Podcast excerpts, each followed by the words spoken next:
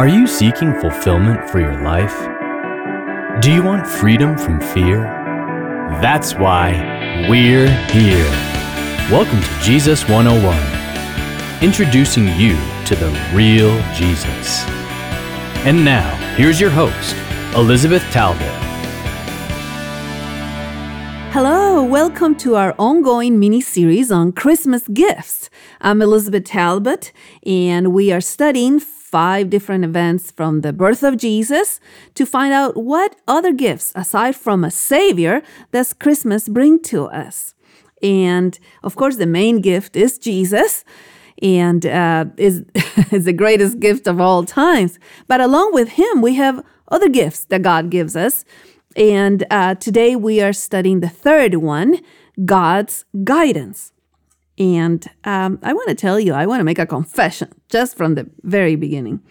You know, I'm the type of person that really wants maps. I want to know where I'm going, where I am at all times, etc., etc. So it took me a little time to trust the GPS, the global positioning system. Which, by the way, uh, not long ago I saw for the first time a GPS satellite. They um, they look really cool. It was in one of the museums in San Diego.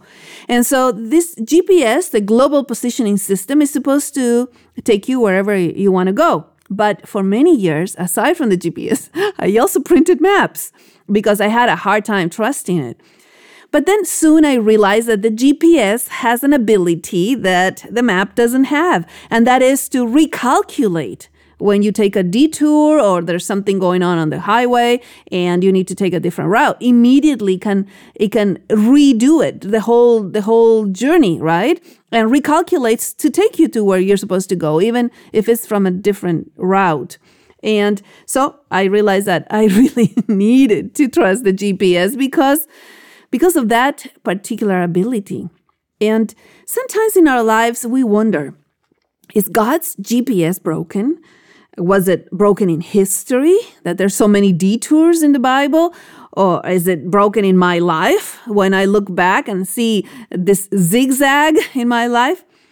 Well, Matthew will propose to us um, that not only is God's GPS not broken, but that God has guided um, the whole story in the Old Testament, even in the greatest detours of humanity, that God has been able to reroute, recalculate.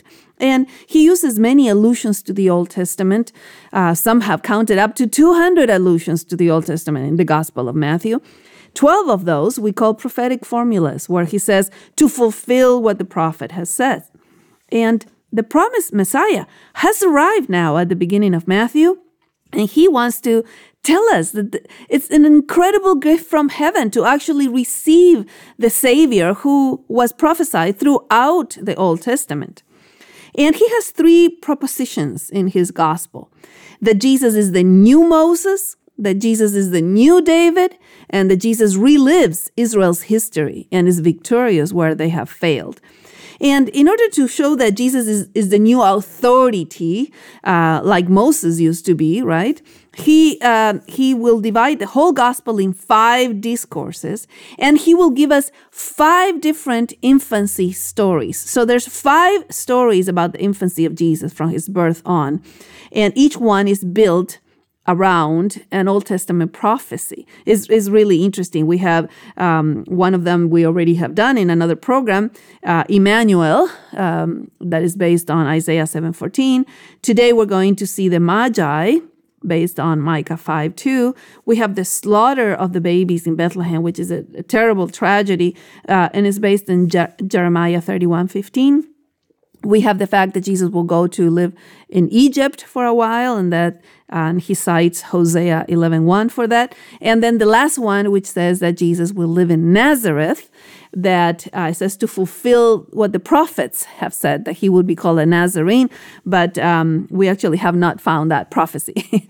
so we think it might be related to Isaiah 11:1 that uses a word in Hebrew Nezer, and we think Matthew might be doing a play of words here with between Nezer and Nazareth.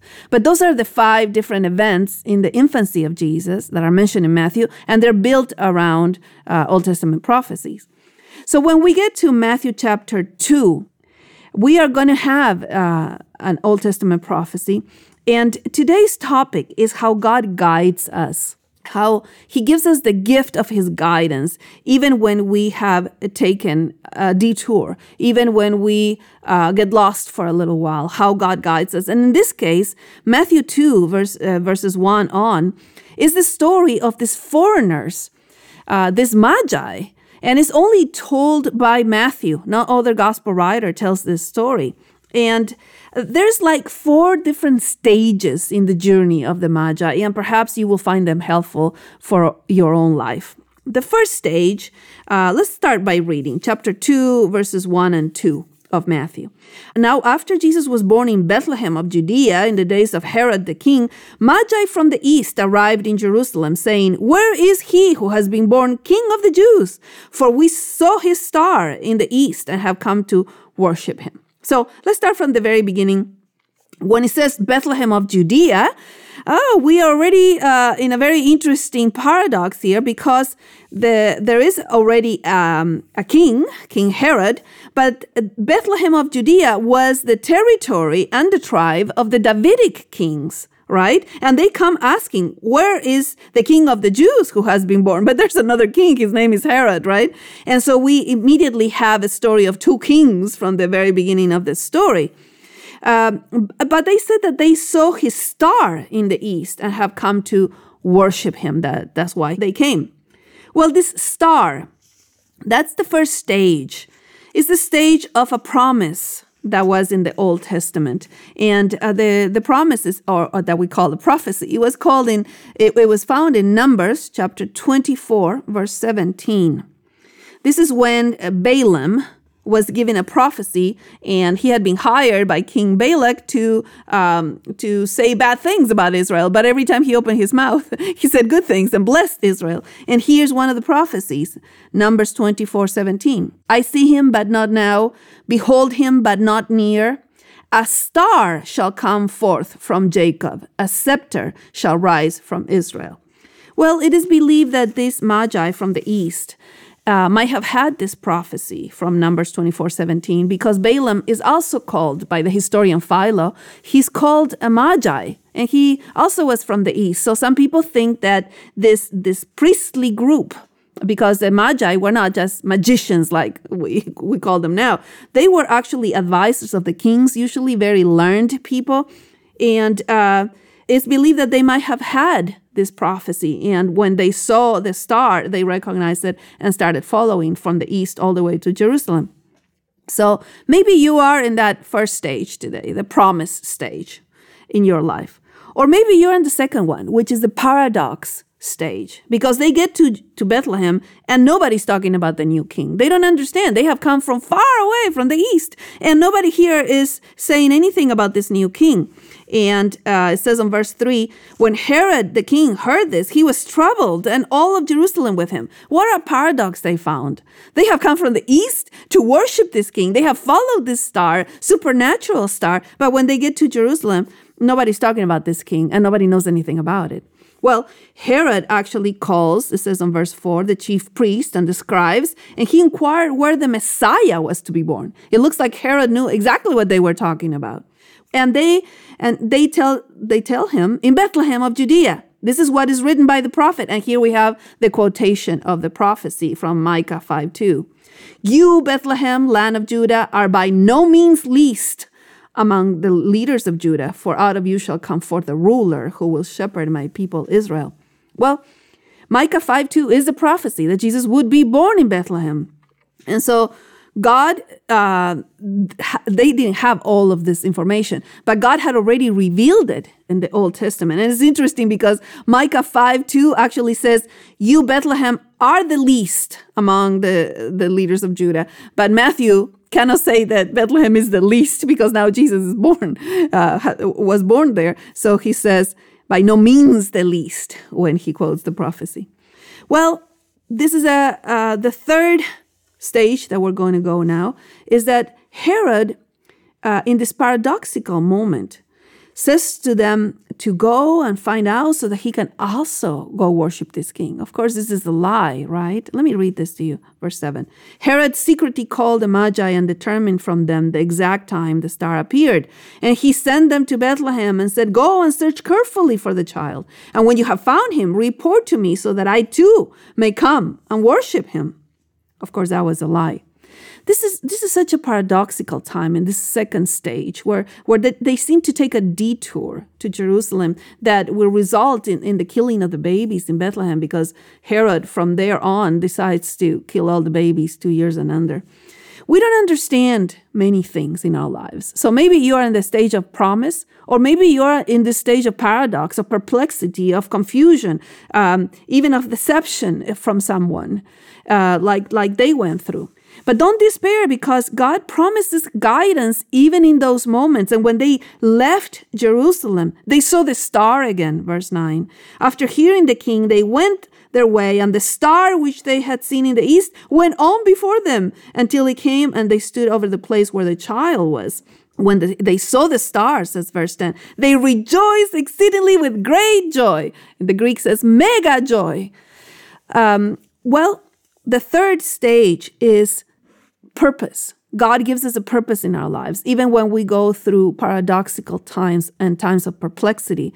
Here we have, they arrive finally. And it says here, after uh, all this happened, verse 11, after coming into the house, they saw the child with Mary, his mother, and they fell to the ground and worshiped him. They, they uh, actually did what they had come to do. So even though they had gone through a zigzag moment, God still guided them to fulfill the purpose. And, and you can have that assurance that God will guide you to fulfill the purpose for which you were put on this earth. They came and they um, worshipped him. And then he says uh, they opened their treasures. They, they brought presents, right? They presented to him gifts of gold, frankincense, and myrrh. And some people believe these are symbolic gifts, aside from being real gifts, also are pointing to who Jesus was the gold for the King of Kings, and the frankincense for the high priest, and myrrh for the sacrificial lamb. Well, after this, they were warned by God not to return to Herod. They were warned in a dream, and the Magi left for their own country by another way. And this is the fourth stage, is that through those gifts, God provided for Joseph, Mary, and Jesus when they went to Egypt. As you know, they will have to leave because Herod wants to kill the baby, right? And so the fourth is provision. God has provided with a prophecy from hundreds of years before. He has provided for, for what they will need in the next stage of their life. So here we have promise, paradox, purpose, provision, and God has been with them all along and has guided them. And they were foreigners, they were not Jews, because God wants to help everyone. He wants to guide everyone, and He promises guidance and communication in a way that we can understand. This title, King of the Jews, is not mentioned again in Matthew until we get to the cross, Matthew 27 37, where the charge on top of the cross says, This is the King of the Jews. Well, God has uh, promised to be with us. In, in the Gospel of Matthew, it starts by saying that he's Emmanuel and, and God is with us, and that he guides this Magi to find him. Well, it ends the whole Gospel by saying, I am with you. God is with you and he will guide you no matter what stage you're in. You can trust his GPS not longer calling it the global positioning system, call it the grace positioning system. God is with you and He will guide you wherever you need to go. Trust His guidance. Thank you for joining us today on Jesus 101. For more insights and resources, connect with us at Jesus101.tv. That's Jesus101.tv. Like us on Facebook at facebook.com forward slash Jesus 101 Institute and follow us on Twitter at Jesus 101 Media. Until next time, live free.